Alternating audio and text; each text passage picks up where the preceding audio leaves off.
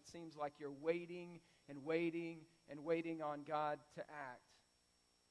See, when I w- wait for a long time on God to act, I tend to take measures into my own hands. What about you?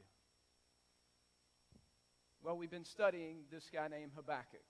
It's a prophet in the Old Testament. Would you turn there with me again today or click there on your phone? Habakkuk chapter 2, page 785. It's between the book of Nahum and Zephaniah. It's the fifth book back from the New Testament. If you need some help, um, that's where we'll be this morning. And Habakkuk was a prophet, and he was a different kind of prophet than the ones, many of the ones we see in the Old Testament.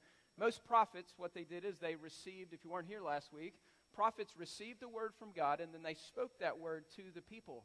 And surely Habakkuk was going to get a message from God, but he basically called a time out and he said, Look, I've got some questions, God. There's some things that aren't happening in our world that I've got questions about. There's injustice all over the all over our country, all over the people of God, and the way that the people of God are acting. And we're in captivity in Assyria, and there's all kinds of injustice around us. Where are you at? Are you just idle? Are you just indifferent to our plight? Or go, are, are you going to act, God? And so Habakkuk knows a thing or two about waiting. He knows a thing or two about waiting. When we come to Habakkuk 2, he is still waiting. You see, Habakkuk had a question. He said, God, why aren't you acting? And God responds to him in chapter 1 and says, Habakkuk, you would be amazed if you knew what I'm doing, so let me tell you. Let me tell you what I'm doing to take care of the injustice in Judah and all the wickednesses in Judah. I'm going to raise up this pesty nation of the Babylonians, and they're going to judge Israel. So Habakkuk responds with another question Why would you do it that way? You ever been there? God, why aren't you doing? and God, I really don't like that you did it that way. That's where Habakkuk is. And he says to God in his complaint, he says, Look, you are too righteous to use the Babylonians. And he waits. When you get to the beginning of chapter 2, he's waiting on his watch point, effectively the, the city gate, and he's waiting to hear what God might say. In a sense, the defense rests in Habakkuk's minds. He doesn't think, I, I think, if you look, read the poetic language right, I think he thinks, hey, I've got God in a trap. He is indifferent. What is he doing? But God will respond, and that's where we pick it up today in the story. And so let me read verses 2, chapter 2, verses 1 through 4 again for us. And we'll see how God responds. And the thing you need to note is, is next week when we get to chapter 3, Habakkuk is silent. Habakkuk doesn't have any more questions for God. He's praying for mercy. And so this chapter is really important to understand the justice of God and how it works and how God is surely at work then and is surely at work now. Let me read 2, 1 through 4. And we'll just kind of work our way through this text. And I want to show you, before we're done, while we wait, right? While we wait and we wonder what God is doing, there's really three important truths that come out of this text that are great truths for your life and for my life as we wait on God. Chapter 2, verse 1 through 4. Here's Habakkuk. I will take my stand at my watchpost and station myself on the tower and look out to see what he will say, what God will say to me in response, and what I will answer concerning my complaint. Write the vision. This is God at the middle of verse 1. Write the vision, Habakkuk Make it plain on tablets, chisel it, so he may run who reads it. For still the vision awaits its appointed time. It hastens to its end. It will not lie. If it seems slow, wait for it. It will surely come. It will not delay. Behold, his soul is puffed up, speaking of the Babylonians. It is not upright within him, but the righteous shall live by faith. See, the first truth we need to know when we have to wait, as Habakkuk did, is we need to live counting on God's sure fire word. We need to live counting on, by faith, believing God's word. See, in verse 1, he's taking his stand, and I think there is a sense where Habakkuk's saying, I'm going to respond to God. There's no way he can say anything to me that's going to keep me from complaining again. And it's interesting that's part of the scenario in verse 1, but the other part of the scenario is he stops talking. And the good thing about not talking is you can't put your foot in your mouth when you stop talking. When you stop talking, it's a good thing. So now he's at least listening. And there's a nugget of wisdom for us before God and maybe even before our family or our spouse. Pro tip, fellas, it's Mother's Day. But verse 2, you guys are a tough crowd. Verse 2, look at verse 2. He says, Write it down, make it plain.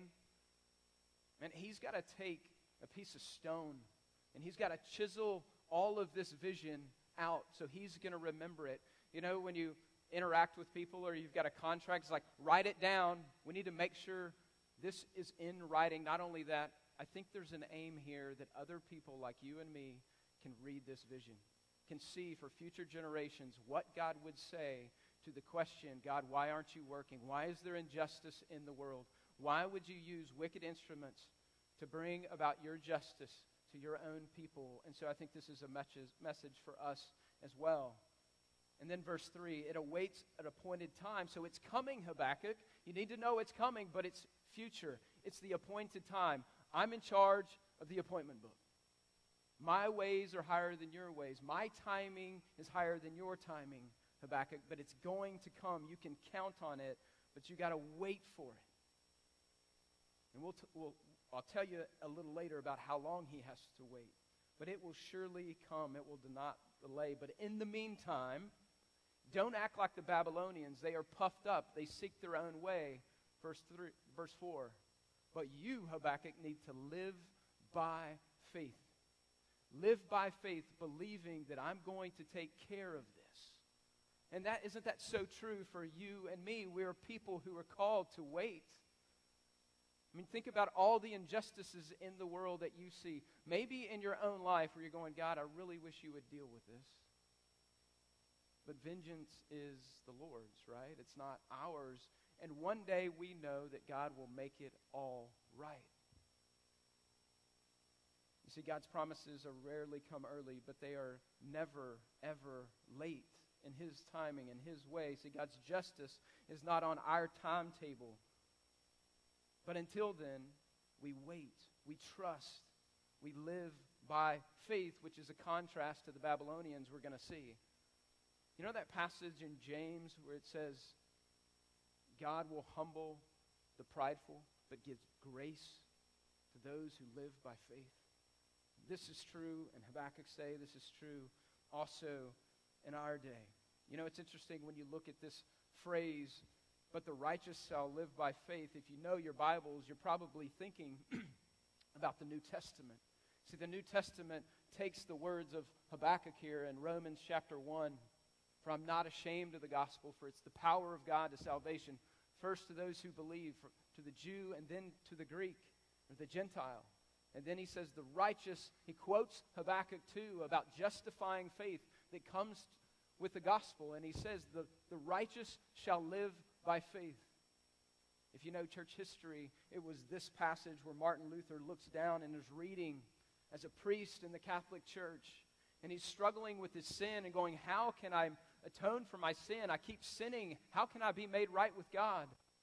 Reads this passage The righteous shall live not by works, but by faith. And it totally changed his world and began the Reformation. It's why you and I sit here today as reformers, as people who believe that we are justified not by our works and not by the things that we do, but by faith. So Habakkuk's words are important, but not only is this about justifying faith and the way in which we come to know God initially, but also sanctifying faith. That's what we see in the book of Hebrews. We see that we continue to live by faith. So while we wait for it, your point is we live counting on God's sure word. Can I ask you a question this morning? Who are you counting on? Who are you counting on as it relates to your relationship with God? Who are you counting on when it comes to the question of your soul? Are you counting on your own ability to make yourself right before a holy God? Or are you counting by faith on the one who can make you righteous? See, that's what the gospel is. It's a good news that you can't do anything about it at the end of the day. You can't change your sinful state, but God has done that through his Son, that he makes you right before him because of Christ and what Christ has done for you. And maybe you know the Lord, and maybe that's a familiar message to you this morning. But I would ask you as a believer, are you counting on Christ? What are the things that you're counting on while you wait? What are you, the things that you're counting on when life hits the fan? Are you counting on Him? Are you taking matters into your own hands? See, there's such benefit to us. We know this, right? There's such benefit to us as believers in Christ when we wait counting on Him. Because it produces in us a perseverance, an endurance. It produces in us a dependence in which we ought to have for the Lord. And so when you go through things like COVID, the loss of a child, or loss of friendship, or you fill in the blank of the hardships that you have the, the answers that you don't have in life, that you might wait for him. This is a beautiful promise for you that by faith we wait on him, believing that he will come through. But God hasn't answered Habakkuk's question yet, really. Habakkuk's saying, how, how can you use Babylon, this wicked people, to deal with your own people? You're too pure for that, God. So the first thing that God does is he says, Hey, what I need you to do is trust me, to live by faith. But he's going to show us here what he's going to do. Look at it. Pick it up in verse 5. And I'm going to read a bit here. So follow along with me up here or in your Bible. Verse 5 through 17, because God is going to deal with the Babylonians because they are wicked. He's going to hold them morally responsible for what they do, and he's going to use them with Judah to judge them. This is our God. He is sovereign and just, and he is good. He can do all of those things. That's the way he works. Look at verse 5 through 17. Just read it, and I want you to think about how justice will come, not just to Babylon, but also some of these things are related to Judah and the things that Judah, the righteous people, were doing as well. So let me read it. Moreover, wine is a traitor, an arrogant man who is never at rest. His greed is as wide as Sheol. Like death, he never has enough. Speaking of Babylon, he gathers for himself all nations and collects as his own all peoples. Shall not all these take up their taunt against him with scoffing and riddles for him to say? There are five woes here. Here's the first one Woe to him who heaps up what is not his own. For how long? And loads himself with pledges. Will not your debtors suddenly arise? Will those awake who will make you tremble? Then you will be spoiled for them because you have plundered many nations. All the remnant of the people shall plunder you. He's speaking to the Babylonians. They're going to get theirs. For the blood of man and violence to the earth, to cities and to all who dwell in them. Second woe, verse 9. Woe to him who gets evil gain from his house, to set his nest on high, to be safe from the reach of harm. You have devised shame for your house by cutting off many peoples, for you have fortified your life for the stone will cry out from the wall, and the beam from the woodwork respond. The walls could talk, right? Woe to him, third woe, who builds a town with blood and founds a city in iniquity. Behold, it is not from the Lord of hosts that people labor merely for fire, and nations weary themselves for nothing. Notice he talks about his own, he talks about the house, and he talks about the town. But look at this assurance and this promise that he shares with Habakkuk. For the earth will be filled with the knowledge of the glory of God as the waters cover the sea. Verse 15 Woe to him who makes his neighbors drink. You pour out your wrath and make them drunk in order to gaze at their nakedness. You will have your fill of shame instead of glory. Drink yourself and show your uncircumcision. The cup in the Lord's right hand, this is judgment, will come around to you, and utter shame will come upon your glory. The violence done to Lebanon will overwhelm you, as will the destruction of the beast that terrified them. For the blood of man and violence to the earth, to cities and all who dwell in them. Here's a summary. There are five woes. I just walked through four of them. He's going to keep Babylon. He's going to bring justice to Babylon, this wicked nation that he's going to use. And there's five woes, and they span a number of different things fraud, lending practices. They were lending money off the top, and they weren't doing it wisely. By the way, Judah was doing the same thing. So when Habakkuk's reading this, he's going, hey, this isn't just Babylon. This is us as well. So they were fraudulent in their lending practices. They were violent with their bloodshed. They were conquering nations. They were imperialist, effectively conquering lands. And the last one we'll get to in a minute is idolatry. And so they were greedy people. They were greedy, and it led them to steal and to swindle and to kill and to take lands. See, there's, when you think about God's justice, you have to think really in two ways. You have to think about God's retributive justice, which he often brings upon wicked nations that are far from him. And this is what he's doing here with Babylon. But there's also a restorative justice that God means for his people, right? There's a restorative justice. We talked about it last week how the purpose of God bringing judgment was not retributive for the people of Israel. It was meant to bring them back. And actually, after this, this is exactly what happens. If you go read Ezra and Nehemiah, the people return, the people repent and come back. But this judgment is for Babylon.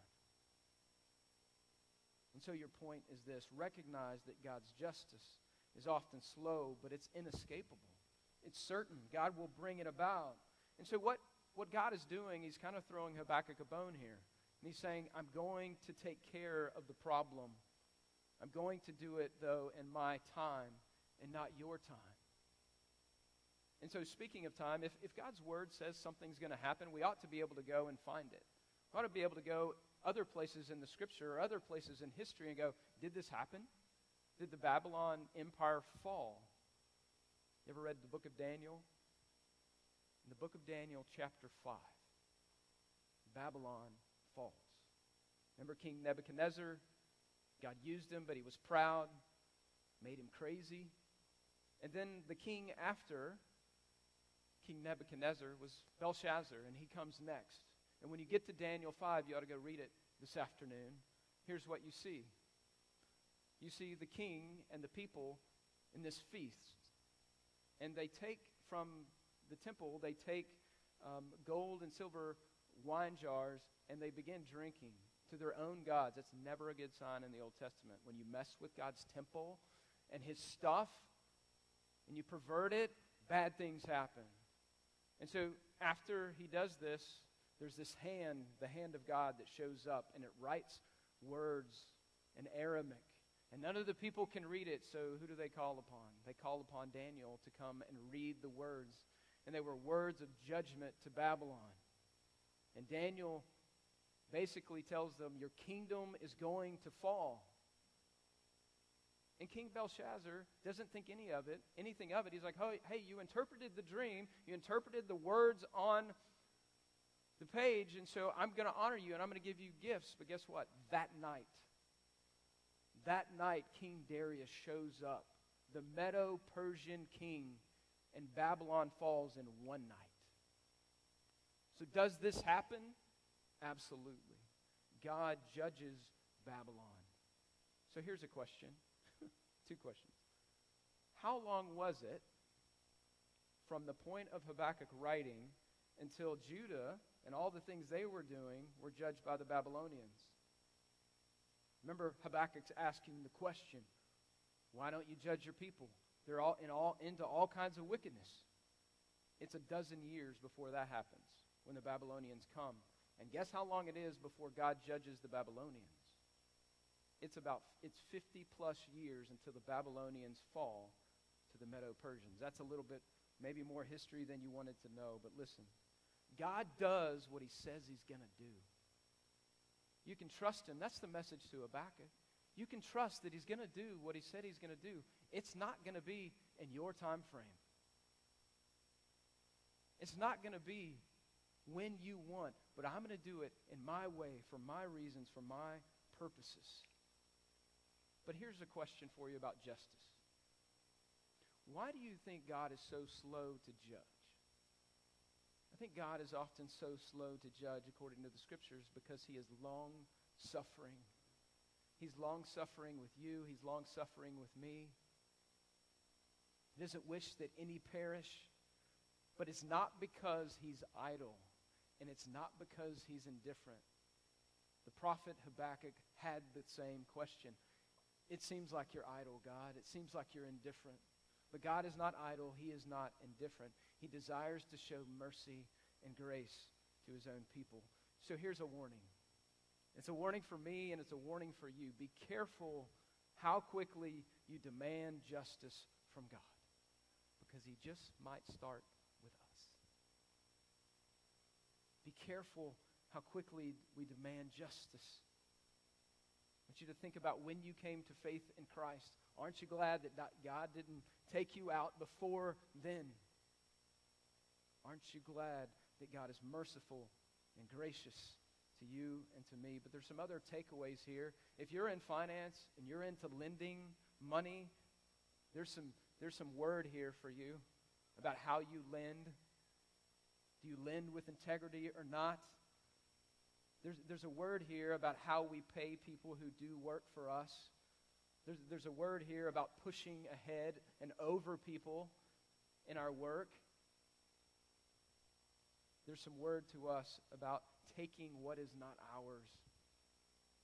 See, greed and power is just as alive today as it was back in. The desires of our heart. See, God doesn't forget what we do, and He certainly, as believers in Christ, can forgive us and walk with us. But here's a beautiful promise in verse 14. Look at it there. I know I'm, I'm giving you a lot today. There's a lot here. Look at verse 14. He's just walked through all these judgments to them as individuals, to their house, to the town. But what about the earth? Who owns the earth? For the earth is to be filled with the glory of God as the waters cover the sea. I want you to think about what a balm of hope and assurance that was for Habakkuk that one day, and it's still future, ultimately, that one day God's glory would cover the earth. There's an assurance here that God's, that, that God's going to make this all right one day, and that promise is sure for us, and it's still mostly future for us. You ever watch the movie, like, there, there's a lot of movies that do this. The imagery is there for a reason. When, like, the evil white witch is in power in Narnia, what does the land look like? It's all charred. You think about Maleficent and different movies that do this, and then what happens? What happens when the witch dies and Aslan dies and is resurrected? The land goes back to the way it should have been, and that's the beautiful storyline, y'all, of the Bible. In the very end, the Bible depicts Babylon as the world system in, in Revelation chapter 18. And the end of the story, Babylon is put down, and there's a new heavens and a new earth, and all is remade. That's the beautiful story of the scriptures that one day, that is our hope as much as it was Habakkuk's, that God's glory would fill the earth. There will be no more injustice. There will be no more pain. There will be no more suffering. This is a beautiful promise for him and in this text as well as for us. But here's que- another question. What's the root problem for the Babylonians? What's the root problem for Judah? What's your root problem and my root problem? And we find it in the last woe in verse 18 through 20. Look at it with me. In verse 18 through 20. So we've seen we need to live by faith while we wait. We've seen that God's justice may be slow, but it will certainly come. But look at 18 through 20. Here's the root problem that Babylon had that we have. What profit is an idol when its maker has shaped it? A metal image, a teacher of lies. For its maker trusts in his own creation when he makes speechless idols. Woe to him who says to the wooden thing, this is God's sarcasm, awake to a silent stone, arise. Can this teach? Behold, it is overlaid with gold and silver, and there's no such breath in it at all. But the Lord is in his holy temple. Let all the earth be silent before him. The third thing that we're tempted to do while we wait is to chase after lesser things. To chase after lesser things. And this is the problem for the Babylonians. The Babylonians' primary god that they served, at least in a local way here, was Marduk. What a great name for a a false god. And here's the thing about false gods and idols they never give what they promise to give. But they worshiped this false god Marduk, and it was something that they made with their own hands, and they were worshiping it. But do you see the rich sarcasm? Maybe some of you guys don't like sarcasm. God is sarcastic right here. He's sarcastic in verse 19. Woe to him who makes a wooden things awake, a silent stone arise. Listen, idols are worthless. They're powerless. They're not alive. We make them and we fashion them in our own image. And maybe you say, well, how does that work in the New Testament? Because I'm not making any idols. Like, I'm not fashioning something and making it and worshiping it. Well, the New Testament helps us out. It says, when we worship the creation rather than the creator, Romans chapter 1, 25. This is false worship. This is idolatry. Colossians 3 flushes it out even further. Verse 5 and 6. It's, Paul just lays it out. He says, here's, here's a picture of idols. If, if you um, are greedy, if you're covetousness, if you're prone to give yourself over to sensual and sexual desires that are not right, that is idolatry to me. And so, as we think about idols in our own lives, we ought to think about it this way. See, when a good thing oftentimes becomes a bad thing, it becomes a ruling thing, right? See, most of the idols that we struggle with, present day idols that you and I struggle with, aren't bad things in and of themselves. But when a good thing becomes a bad thing when, is when it becomes a ruling thing in our lives. So let me ask you this. What are the ruling things in your life? What are the things that tend to take your affections? What are the things that tend, especially while you wait, that you put in the place of God? What, what are the things that tend to be your treasure? questions that we need to ask ourselves. The problem is it's often hard to discern what our little idols are. But oftentimes our idols come to the top. They often come to the top when there's an emotional response to something, right? When something happens in your life and there's an outburst.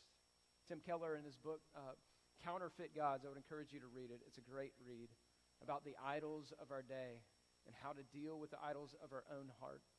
That's what he says. If you really want to see your idols, see how you respond to being disrespected. See how you respond to um, comfort being taken from you. See how you respond to control being pulled out from under you. How do we respond? It's a good question.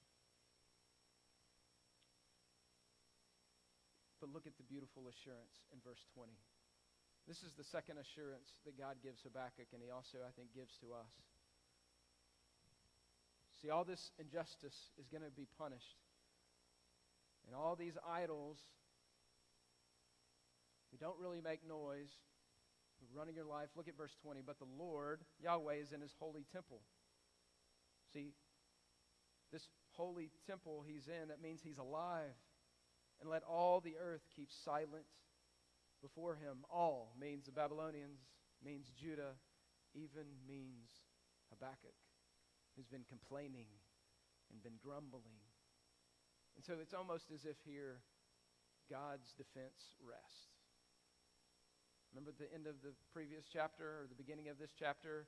Habakkuk says, You don't have an answer for me, God. I don't think you've got an answer, and God gives the answer. That my timing and my way, trust me. Don't pursue counterfeit gods. Let all the earth be silent before me. So we live by faith. We know God's justice will come. There's a warning not to turn to counterfeit gods that take God's place. So think about it in this way. If I'm just summarizing, I've given you a lot of information. Can God use the wicked as instruments to judge his people, and then God turn around and judge the wicked themselves? Yes. He is sovereign. He is just. He holds people accountable for their actions. And He is good.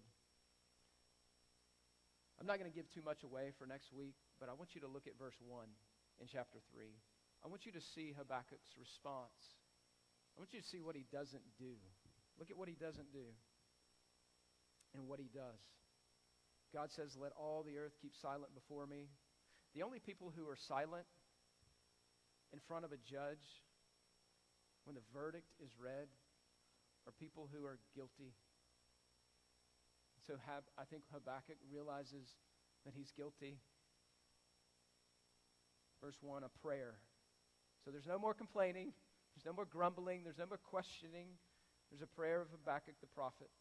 Oh Lord, I've heard the report of you and your work, O Lord, do I fear. In the midst of these years, receive it. In the midst of the years, what he's saying, in the next 10 to 12 years, the next 60 years, which we're going to have to go through judgment, in your judgment or wrath, remember mercy. And so that's really, when you think about for Habakkuk and you think about us, it's the only real right response. God is going to judge. And the only right response for God's people is mercy. The call on mercy. I don't know when you came to know Christ or if you know Christ.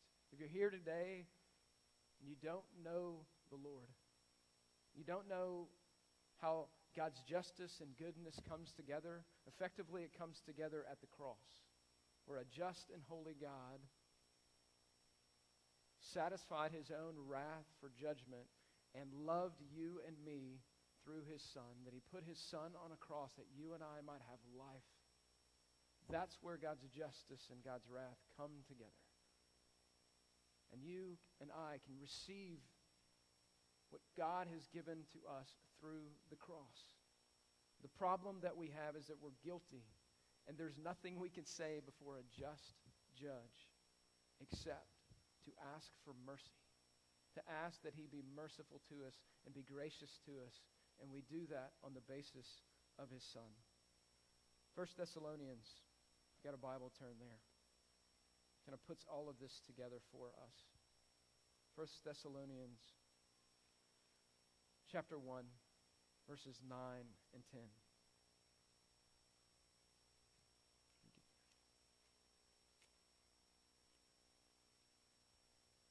God's word says this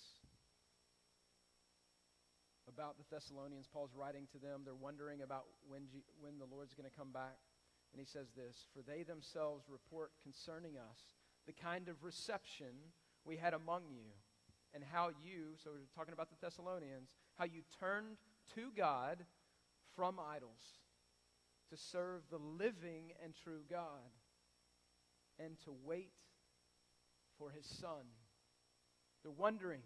They're wondering about when Jesus is going to return and all will be made right. To wait for his Son from heaven, whom he raised from the dead, Jesus who delivers us from the wrath to come. See, your takeaway this morning is this we need to wait. We need to wait for the Son who delivers us from the justice that we deserve. And he calls us to live by faith in the Son of God who gave himself for us. He calls us to remember that he's the great treasure above all the counterfeit treasures out there. To know one day that his timing in His timing and in His way, He will make all things right. There's a story of a little boy who went into the store with his mom. And this mom and son had come into the store before. The kid was well behaved. And so the store owner reached over and grabbed the big box of suckers. And he held out those suckers to the boy. And he says, Take what you want just as a way to bless this boy. And the boy didn't take. He didn't take, and so the store owner reached his hand into the jar and gave the little boy some suckers. And he walks out, and the mom's like, hey, why didn't you just take? He offered you all these suckers. And the boy said, that man's hands were bigger than mine. And we can talk about the motivation of the little boy to wait. But he waited on something better. Can I tell you that God's hands, God's hands are bigger than yours. They're bigger than mine. He wraps his arms around you while you wait. So I don't know what you're going through. I don't know what you've been through. I don't know what you're waiting on, but His hands are big enough to care for you in ways that your hands can't. So we need to wait, trusting Him, living by faith. And the interesting thing about counterfeit gods that you and I tend to move toward as we wait and as we struggle is it's like we're putting our hands in that little cookie jar to get these little treasures when His big hands want to give us so much more. And so, whether it is blessing or whether it is walking through pain and hardship, God is with you in your pain and your hardship. We wait for Him, as we sang this morning again. We will wait for Him through the storm. His hands are bigger than ours. We need to wait for the Son. Let me pray. Father, we thank you for your word. We thank you for a prophet that was honest with you. Lord, help us be honest people. Help us take our complaints and concerns to you. You can handle them. We thank you that you're a God that doesn't condemn and doesn't slam us. He loved Habakkuk and cared for him and answered his questions in his own way, Lord, but help us trust you when we don't have all the answers to all the questions that we want. Lord, when we look around at our world, at the wicked world we live in, and we look at a nation that's in seemingly morally imploding, when we look at a world gone mad, we can trust your great assurances that one day that your glory will cover the earth as the water covers the sea. Help us hold to that. Help us believe that and trust in that as we go through what we go through day to day. And Lord, help us be a people that know that you're a living and true God who dwells in your holy temple, that you're in charge, that this world is not left to us, it's not left to, to nothing guiding it, that, that there is an end, that you're in your holy temple. And as we submit ourselves to you, to the person of your Son and trust in him, believe in him. And Lord, I pray for one who might not know you today. They might know that they can't have their sins covered without the cross, that the justice will come to them in a form that they do not want. Lord, I pray by your Spirit that you would lead people to you through what you've done on a cross, through your Son, that they may know life, that they may know and have assurance of heaven and forgiveness of sins. So, Lord, we pray these things, waiting on the Son. In Jesus' name, amen.